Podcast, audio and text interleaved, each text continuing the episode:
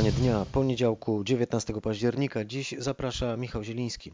A hasła klucze tego wydania to szpital na stadionie, lider w izolacji i załamanie w sondażach. Powiemy też o śmierci Wojciecha Przoniaka. To na koniec dzisiejszego podsumowania dnia. Po południu w całej Polsce zawyły sygnały karetek pogotowia. Załogi uczciły w ten sposób pamięć kierowcy karetki z Garwolina. Był już emerytem, ale wciąż pracował, pomagał ratować ludzi. Syreny oznaczały też alarm dla sumienia. Kierowca zachorował na COVID w piątek, gdy jego stan się pogorszył. Żaden szpital zajmujący się chorymi na koronawirusa go nie przyjął. Po godzinach daremnych wysiłków wieczorem zmarł w placówce, którą znał, w Garwolinie. Narodowy Fundusz Zdrowia zapowiedział kontrolę w szpitalach w Warszawie i Siedlcach, które odmówiły przyjęcia chorego. Dodatkowy szpital dla chorych z powodu koronawirusa powstaje na Stadionie Narodowym w Warszawie. Prowadząca stadion spółka została przekształcona tak, by umożliwić prowadzenie placówki. Szef kancelarii premiera Michał Dworczyk wyjaśniał, że nie chodzi o ustawianie łóżek na płycie stadionu.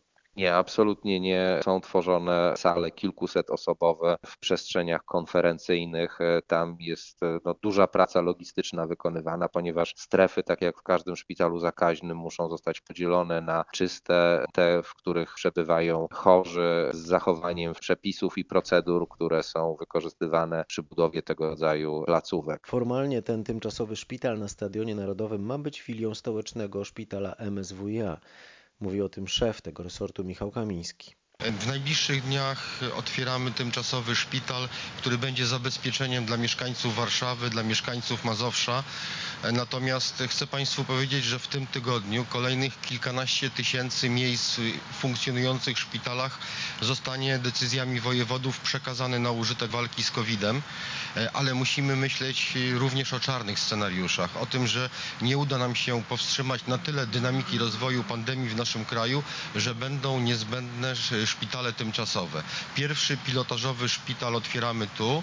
Jesteśmy gotowi w najbliższym czasie otworzyć sieć takich szpitali w Polsce, tak aby wszyscy mieszkańcy naszego kraju, których spotka to nieszczęście, że, że zakażą się niebezpiecznym wirusem, że będą mieli zabezpieczone miejsca e, z profesjonalną obsługą.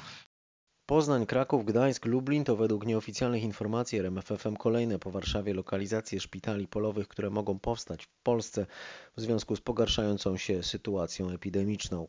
Nasz trójmiejski reporter Kuba Kaługa o tym, gdzie w Gdańsku mógłby ruszyć taki szpital. W Urzędzie Wojewódzkim w Gdańsku nie chcą nawet odnosić się do tego, czy jakiekolwiek rozmowy w tej sprawie były prowadzone. Informują jedynie, że aktualnie na Pomorzu nie ma potrzeby tworzenia takiego szpitala. Jednak według naszych nieoficjalnych, podkreślam informacji, prace nad planem tworzenia tymczasowego szpitala w Gdańsku trwają. Jak się dowiedziałem, pod uwagę brana jest m.in. jedna z hal Amber Expo, obiektu Międzynarodowych Targów Gdańskich. Wstępne założenia mówią o ustawianiu w niej około 100 łóżek. Pytane o utworzenie szpitala władze Międzynarodowych Targów Gdańskich przyznają, że rozmowy były, ale żadna oficjalna propozycja nie padła. Dodają, że jeszcze wiosną gdańskie targi oferowały swoją gotowość w tej sprawie. Przygotowano nawet wstępny plan wykorzystania hal Amber Expo do celów medycznych. Znana jest lokalizacja ewentualnego szpitala polowego na Lubelszczyźnie. Te lokalizacje przewidziano w halach targów Lublin, ujawnił wojewoda Lech Sprawka. Szacujemy, że w granicach 380 łóżek, w tym około 80 łóżek z respiratorami. W tej chwili decyzji o potrzebie uruchomienia nie ma. Natomiast chcemy być przygotowani co do szczegółowego projektu tego szpitala i jeżeli zajdzie, podkreślam, jeżeli zajdzie potrzeba i Ministerstwo Zdrowia taką decyzję podejmie, wtedy fizycznie uruchomimy ten szpital. Poza tym minister zdrowia Adam Niedzielski zapowiada, że w ciągu tygodnia liczba łóżek dla chorych na koronawirusa w istniejących placówkach będzie podwojona. Rząd oferuje też dodatki dla personelu medycznego oraz zawiesza do grudnia wszystkie formy zatrudniania personelu medycznego w szpitalach.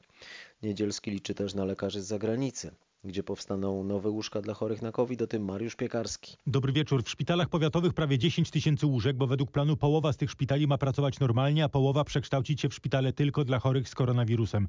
Dodatkowo oddziały internistyczne w szpitalach wojewódzkich też mają leczyć w większości chorych na COVID.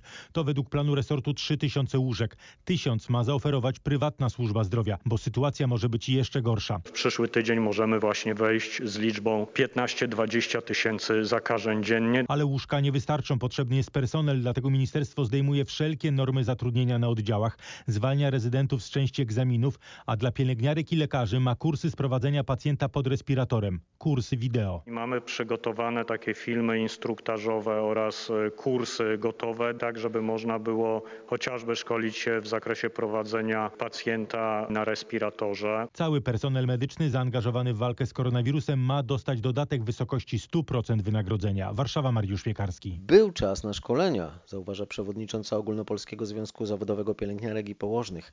Krystyna Ptok wskazuje, że teraz prowadzone są na prędce jednodniowe szkolenia z obsługi respiratorów. Powiem, że dla mnie został stracony czas, e, bo przypomnę, że w czerwcu mieliśmy około 500 zakażeń dobowo, a w tej chwili mamy do 1000 zakażeń dobowo i okres e, lipca, sierpnia i prawie całego września to był dla mnie okresem straconym. Mogliśmy się rzeczywiście przygotowywać i dzisiejsze słowa ministra zdrowia, że mm, mamy filmiki instruktażowe na stronie Ministerstwa Zdrowia, to sobie zaraz przypominam początek e, epidemii koronawirusa, jak posługiwaliśmy się filmikami instruktażowymi w zakresie ubierania i zdejmowania kombinezonów. Ale nie ma, nie ma dzisiaj żadnej innej propozycji szkoleniowej poza filmikami, o których pani mówi na, na, no, na stronie internetowej? E, z naczelną pielęgniarką, która mówi, że do, otrzymała e, dyspozycję, że ma przeszkolić e, lekarzy i pielęgniarki w grupach 15 pielęgniarek, 15 lekarzy. Ja przypomnę, że obsługę respiratorów to powinni wykonywać lekarze E, a jeszcze też przypomnę o tym, że respirator to mamy na przykład w jednym szpitalu cztery rodzaje respiratorów. Ale momencik, pielęgniarki dostały polecenie, żeby. Pani Przewodnicząca, to jest ważne. Czy, czy pielęgniarki są teraz szkolone z obsługi respiratorów? Pielęgniarki w tej chwili, yy, dziś dostałam sygnał, że w jednym z yy, województw dyrektor przeprowadził szkolenie E, pielęgniarek w zakresie e, obsługi i mm, prosił o podpisanie jednodniowe szkolenie. Było nawet nie wiem jaka liczba godzin i prosił o podpisanie dokumentu, że były przeszkolone. Jednodniowe no szkolenie z obsługi respiratora. Tak, ale pamiętajmy o tym, że e, w standardach anestezjologicznych to my pracujemy na określonych stanowiskach pracy i przenoszone, e, jeśli jesteśmy przenoszeni z jednego stanowiska na drugie, to zgodnie z kodeksem pracy powinniśmy przejść instruktaż stanowiskowy. I te instruktaże stanowiskowe, o ile chodzi o um, anestezjologię i intensywną terapię, były trzytygodniowe. No to sobie nie wyobrażam sytuacji, w której dzisiaj dostałam karteczkę, że zostałam w trybie no, jednodniowym przeszkolona. Kiedyś też powiem, e, ten najprostszy e, kurs kwalifikacyjny to był trzymiesięczny. Dostałam karteczkę, że jestem przeszkolona i że jutro mam stanąć e, do takiego pacjenta. W zakresie pielęgnacji to powiem też nie do końca, bo ci pacjenci mają utrudnione oddychanie i trzeba ich w odpowiedni sposób pozycjonować, żeby im ułatwiać yy, oddychanie. Z przewodniczącą Ogólnopolskiego Związku Zawodowego Pielęgniarek i Położnych Krystyną Ptok rozmawiał Marcin Zaborski. Cała rozmowa, informacje z pierwszej ręki o nieprzygotowaniu na drugą falę epidemii znajdziecie na rmf24.pl. Na razie nie 15 czy 20 tysięcy, ale 7,5 tysiąca to liczba potwierdzonych testami zakażeń koronawirusem w ciągu ostatniej doby. Na kwarantannie jest ponad 300 tysięcy osób, a wśród nich znalazł się Jarosław Kaczyński. O tym w dalszej części podsumowania dnia. A więcej informacji o najnowszym bilansie ma Paweł Balinowski. Najwyżej na liście, jeśli chodzi o liczbę nowych zakażeń, jest Małopolska. Przeprowadzone tam testy dały dokładnie 1201 pozytywnych wyników. Na Mazowszu przybyło 849 chorych, na Śląsku 685. 305 tysięcy osób przebywa w tej chwili na kwarantannie. Niestety rośnie też liczba osób, które z powodu zakażenia koronawirusem musiały zostać w szpitalach. W tej chwili tacy pacjenci zajmują 8375 łóżek, o 300 więcej niż wczoraj. 672 osoby musiały zostać podłączone do respiratorów. Jak wynika z tych danych, niemal co szósty stwierdzony dziś przypadek zakażenia koronawirusem w Polsce potwierdzono w Małopolsce.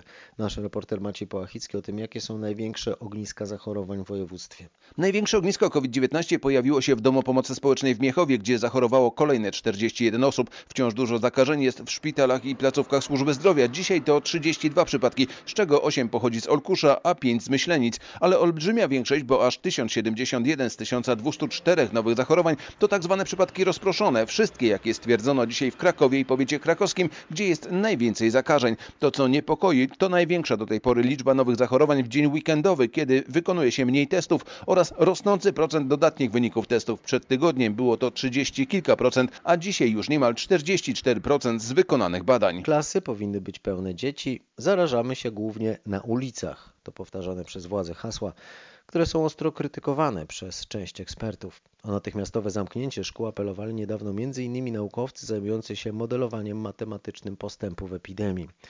W strefach czerwonych do internetu przeniosły się od poniedziałku lekcje w szkołach ponadpodstawowych. Michał Dobrowicz o wyjątkach od tej reguły. Tradycyjne lekcje wciąż będą prowadzone w szkołach specjalnych, w ośrodkach socjoterapii i w czasie zajęć praktycznych w ramach kształcenia zawodowego. Część nauczycieli szkół średnich, także ze strefy czerwonej, tak jak tu w Warszawie, dziś jak zwykle idzie do pracy. Ja jestem nauczycielem połowy w podstawówce, a połowie w liceum. W związku z tym liceum będziemy robić zdalnie, ale prawdopodobnie ze szkoły, bo część lekcji będę miała normalnych w podstawówce. Zmiany dotyczą też strefy żółtej, czyli pozostałej części kraju. Tam od dziś w szkołach ponadpodstawowych jest system hybrydowy, a to oznacza, że połowa uczniów uczy się przez internet, a połowa tradycyjnie w budynku szkoły. Sytuacja w szkołach w Małopolsce, a zwłaszcza w Krakowie jest bardzo trudna, alarmuje prezes Małopolskiego Związku Nauczycielstwa Polskiego. Wprowadzenie nauczania zdalnego w szkołach średnich nic nie zmieniło. Szkoły podstawowe dalej są źródłem emisji zakażeń, ostrzega Arkadiusz Boroń. E, nasz reporter Grzegorz Kwolek rozmawiał ze związkowcem i powie, jaka jest skala problemu. Tylko w Krakowie nie pracuje co dziesiąty nauczyciel. Prawie 200 jest zakażonych, drugie tyle objętych kwarantanną, a ponad 500 jest na zwolnieniach chorobowych z innych powodów. Współpraca z Sanepidem jest bardzo trudna. Jedyne rozwiązanie to wprowadzenie w strefach czerwonych tylko nauczania zdalnego, mówi Arkadiusz Boroń. Jak to tak dalej będzie postępować, szkoły się same zamkną, dlatego że nie będzie miał nic to uczyć. Prezes Małopolskiego ZNP podkreśla, że w regionie nie wróciło od września do zawodu około tysiąca nauczycieli. Wybrali emeryturę, świadczenia kompensacyjne, albo urlopy dla poratowania zdrowia. Wielu dyrektorów szkół podstawowych prosi o zmiany, które umożliwiłyby im podejmowanie decyzji o wprowadzaniu nauczania hybrydowego. Marek Wąsik, dyrektor podstawówki nr 34 w Olsztynie, ostrzega, że odpowiedzialni za zdrowie dzieci są gotowi uciekać się do omijania przepisów, byle tylko chronić, wbrew rządowi, zdrowie podopiecznych i ich rodzin. Żeby rozluźnić placówki, żeby ograniczyć możliwość kontaktu między dziećmi, między nauczycielami i dziećmi i tym samym zapobiegać niepotrzebnym zarażeniom. Jeśli rząd będzie nas traktował cały czas jak dzieci, będzie uważał, że nasze decyzje są zawsze nietrafione, no to nie będzie do porozumienia i będziemy y, ze swojej strony starali się robić tak, żeby nam było łatwiej. Czyli krótko mówiąc, tak jak słyszeliśmy w, ostatnio w telewizji, y, gdzie dyrektorzy zaczynają kombinować, jak zrobić, żeby uchronić dzieci wbrew rządowi. Gwałtowny spadek poparcia dla PiS i wzrost y, poparcia dla Platformy. Z przeprowadzonego przez Ibris dla Wirtualnej Polski badania wynika, że Prawo i Sprawiedliwość straciło 5,5 punkta procentowego poparcia, a to oznacza odpływ co ósmego zwolennika tej partii. 6 punktów zyskała Platforma Obywatelska. Sondaż przeprowadzono w piątek. Według interpretacji jednego z prominentnych polityków Prawa i Sprawiedliwości powodem tego tąpnięcia nie są działania władz wobec zagrożenia pandemią, lecz spory w Zjednoczonej Prawicy. Nie wiadomo jakiego zdania na ten temat jest Jarosław Kaczyński, lider partii rządzącej po kontakcie z osobą zakażoną jest na kwarantannie. Poinformował o tym jeden z rzeczników PiS. Yy, szczegóły ma Patryk Michalski, który powie, czy wiadomo kiedy i gdzie doszło do tego spotkania? Partia rządząca nie poinformowała o szczegółach. Radosław Fogiel w krótkim komunikacie przekazał jedynie, że chodzi o kontakt w ramach wypełniania obowiązków służbowych. Po informacji o kontakcie z osobą zakażoną Jarosław Kaczyński zgodnie z zaleceniami Głównego Inspektoratu Sanitarnego udał się na autokwarantannę do czasu dalszych decyzji służb sanitarnych. Czytamy w komunikacie. Wicepremier czuje się dobrze, swoje obowiązki w miarę możliwości ma wykonywać zdalnie z domu podkreśla wicerzecznik PiSu. Materiał dowodowy nie uprawdopodobnia przez podejrzanego i przez współpodejrzanych zarzucanych im czynów, tłumaczy rzecznik Sądu Okręgowego w Poznaniu sędzia Aleksander Brzozowski. Chodzi o sobotnią decyzję o niestosowaniu wobec Ryszarda Krause i czterech innych podejrzanych w tej samej sprawie tymczasowego aresztu. Razem z biznesmenem zarzuty wyprowadzenia 92 milionów złotych ze spółki deweloperskiej usłyszało 11 osób, w tym były wicepremier Roman Giertych. Y, nasz reporter Mateusz Łystun o tym, jak sąd uzasadniał decyzję. Jak tłumaczył mi sędzia Aleksander Brzozowski, w przypadku wniosku o tymczasowy areszt śledczy muszą wykazać mocny materiał dowodowy. W tej sprawie zdaniem sądu było jednak inaczej. Przesłanka w przypadku tymczasowego aresztowania, która jeżeli nie zostanie spełniona, to w zasadzie nie mamy podstaw do rozważania stosowania nie tylko tymczasowego aresztowania, ale też jakichkolwiek innych środków zapobiegawczych. Ponadto w ocenie sądu zarówno Aleksander Krause, jak i pozostali podejrzani nie mają zbyt dużych możliwości mataczenia w trwającym postępowaniu a środki zapobiegawcze, w tym areszt, stosuje się wtedy, gdy zachodzi taka obawa. Trudno mówić o obawie matactwa w sytuacji, gdy 90% materiału dowodowego w tej sprawie to są dokumenty. Prokuratura Regionalna w Poznaniu zapowiedziała zażalenie na decyzję sądu. Tyle o losie Ryszarda Krause, który kiedyś był na szczytach listy najbogatszych Polaków, a teraz o tysiącach zwykłych przedsiębiorców. Ledwie zaczęli planować dalszy rozwój firm w trudniejszych czasach, a tu znów zagląda im w oczy widmo upadku. No, chodzi o decyzje rządu, które mają spowolnić eksplozję pandemii. Władze zdecydowały się na ponowne praktyczne zamknięcie obiektów sportowych. Wielu przedsiębiorców tej branży po prostu nie przetrwa kolejnego braku przychodów, więc domagają się pomocy. W sobotę protestowali w Warszawie. Wiele innych branż też odczuje kolejne obostrzenia. Tak będzie zapewne w przypadku biznesu wokół pamięci o zmarłych. W tym roku doroczne żniwa tej branży we wszystkich świętych mm, zapewne będą symboliczne. Część ekspertów w dodatku ostrzega, że wbrew zapewnieniom władz kolejny lockdown może się okazać nieunikniony, bo liczba zakażeń rośnie i wkrótce może być znacznie większa niż obecnie. Taki lockdown w poniedziałek prowadziły choćby władze Walii, a także Irlandii. Z badania przeprowadzonego z udziałem naukowców z SGH wynika, że jeden na 25 Polaków deklaruje, że w czasie pandemii wzrosły jego dochody. Część z tych, których byt się polepszył, zapewne pracuje w branżach korzystających na nowej sytuacji. Bez wątpienia wygranymi są choćby importerzy czy producenci, sprzedawcy maseczek. Od kilku dni zainteresowanie zakupem maseczek wzrosło. Zdecydowanie wzrosła sprzedaż maseczek i to dosłownie, nie wiem, 200% do przodu. Panie wyprzedałyście tutaj dużą część tego asortymentu, który był, prawda? Zostało bardzo dużą, niewiele. bardzo dużą y, część asortymentu, ale mamy już nową dostawę, także będziemy sprzedawać y, zapewne dalej, ponieważ klienci cały czas wchodzą, cały czas pytają, cały czas sprzedajemy. Właściwie do każdego paragonu y, sprzedajemy też maseczkę. Minimum jedną, czasami wchodzą, biorą od razu sześć maseczek, gdy jak jest kilka osób w rodzinie. Także ogólnie bardzo wzrosła sprzedaż maseczek. Mówimy o materiałowych e, maseczkach. My mamy akurat w sprzedaży bawełniane i lniane i one się bardzo dobrze właśnie sprzedają. E, mamy również w sprzedaży jednorazowe maseczki i one nam się zaczęły świetnie sprzedawać e, w sumie dopiero teraz piątek, sobota. Także zdecydowanie też w całych pudełkach mamy pudełka pakowane po 30 sztuk i te pudełka też z automatu nawet w całych pudełkach biorą klienci. Słuchacie podsumowania dnia, w nim ostatnia prosta kampanii wyborczej w Stanach Zjednoczonych. Donald Trump, który przeszedł zakażenie koronawirusem, zapowiada, że przebada się przed planowaną na czwartek debatą z Joe Bidenem w Nashville. Według przecieków z Białego Domu prezydent miał powiedzieć swoim współpracownikom, że wkrótce Wall Street Journal opublikuje interesującą historię. Warto zwrócić uwagę, że ten dziennik należy do tego samego właściciela, Ruperta Murdocha, którego inna gazeta New York Post opisała w zeszłym tygodniu materiały mające świadczyć o tym, że działający w międzynarodowym biznesie syn Joe Bidena, Hunter, umawiał biznesmenów z Chin i z Ukrainy y, na spotkania ze swoim ojcem, kiedy ten był wiceprezydentem. Na razie, jak podaje z Waszyngtonu Paweł Żuchowski, w sondażach prowadzi wyraźnie kandydat demokratów. Nie trudno się domyślić, że sztaby będą chciały wyciągnąć asa z rękawa lub mówiąc wprost uderzyć jakimś mocnym tematem w konkurenta. Przed nami też czwartkowa debata prezydencka, która może odmienić losy tej kampanii. Prezydent Donald Trump będzie chciał pokazać, że jest zdecydowanie lepszym politykiem niż Joe Biden. Biden z kolei stara się przedstawić Trumpa jako człowieka nieodpowiedzialnego, zwłaszcza w kontekście walki z epidemią. Podziały w społeczeństwie są tak duże, że liczyć będzie się każdy każdy głos. Eksperci twierdzą, że wyniku nie poznamy w nocy z 3 na 4 listopada. Liczenie głosów może zająć nawet kilka, a być może i kilkanaście dni.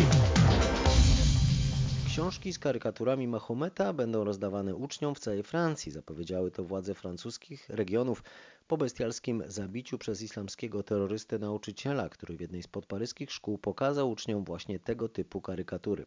Z Paryża Marek Gładysz. Szef Związku Samorządów Regionalnych Renaud Miselier zapowiedział, że książka z karykaturami Mahometa opublikowana zostanie przy współpracy z Ministerstwem Oświaty i będzie darmowo rozdawana licealistom w całej Francji, by wytłumaczyć im, że należy za wszelką cenę bronić wolności słowa i swobody wyrażania opinii. Miselier podkreślił, że obok karykatur Mahometa będą też rysunki dotyczące innych religii, by jak zasugerował muzułmanie nie mieli wrażenia, że są wytykani palcami. Francuski rząd zapowiedział jednocześnie delegalizację wielu muzułmańskich organizacji, które według tutejszego MSW są tubą propagandową islamskich ekstremistów. Zmarł Wojciech Przoniak, jeden z najwybitniejszych polskich aktorów, odszedł po szóstej w szpitalu imienia Orłowskiego w Warszawie. Przegrał walkę z chorobą nowotworową. Katarzyna Sobiechowska-Szuchta z redakcji kulturalnej przypomina sylwetkę Wojciecha Przoniaku. Jego kariera nie ograniczała się do sukcesów w Polsce. Wojciech Przoniak był aktorem doskonałym, znanym, popularnym, lubianym. Miał 78 lat. Pamiętny Moryc z Ziemi Obiecanej u Andrzeja Wajdy zagrał też w Weselu, w Dantonie, w Korczaku. Występował również w kabarecie pod egidą. Był aktorem teatrów Starego w Krakowie, a potem Narodowego i Powszechnego w Warszawie. Od lat z wielkim upodobaniem czytał literaturę. I dla siebie, i dla nas. Jeszcze niedawno w Mazowieckim Instytucie Kultury zapraszał na teatr czytania. W dzisiejszym świecie coraz bardziej brakuje mi subtelności. Subtelność umiera w fast foodach, na autostradach, w telewizji, w internecie, a wraz z nią znika człowiek. Umiera. Człowiek, który potrafi słuchać drugiego, który potrafi z drugim rozmawiać. Zostały nam mistrzowskie role teatralne i filmowe Wojciecha Przoniaka oraz audiobooki z jego wybitnymi interpretacjami utworów Gombrowicza, Dostojewskiego, Różewicza i ten najnowszy z opowiadaniami profesor Tutka Jerzego Szaniawskiego arystokrata teatru polskiego i filmu, tak zmarłego przyjaciela, wspomina na koniec y, podcastu Podsumowanie Dnia Andrzej Seweryn. Wielki arystokrata teatru polskiego i filmu, czyli wielki aktor, yy, czyli Moryc, czyli yy, Korczak, czyli Robespierre. Następnie wspaniały obywatel, człowiek, który miał odwagę zabierać głos w sprawach publicznych swojej ojczyzny. A następna myśl, no to, że będzie go brak. No, takie już banały. Ale będzie go brak jako, jako autorytetu, będzie go brak jako wykładowcy szkoły teatr, w szkole teatralnej, będzie go brak jako człowieka, który yy, tworzył kryteria naszego zawodu. Wojtek nie kontentował się byle czym. Dla mnie był arystokratą mojego zawodu.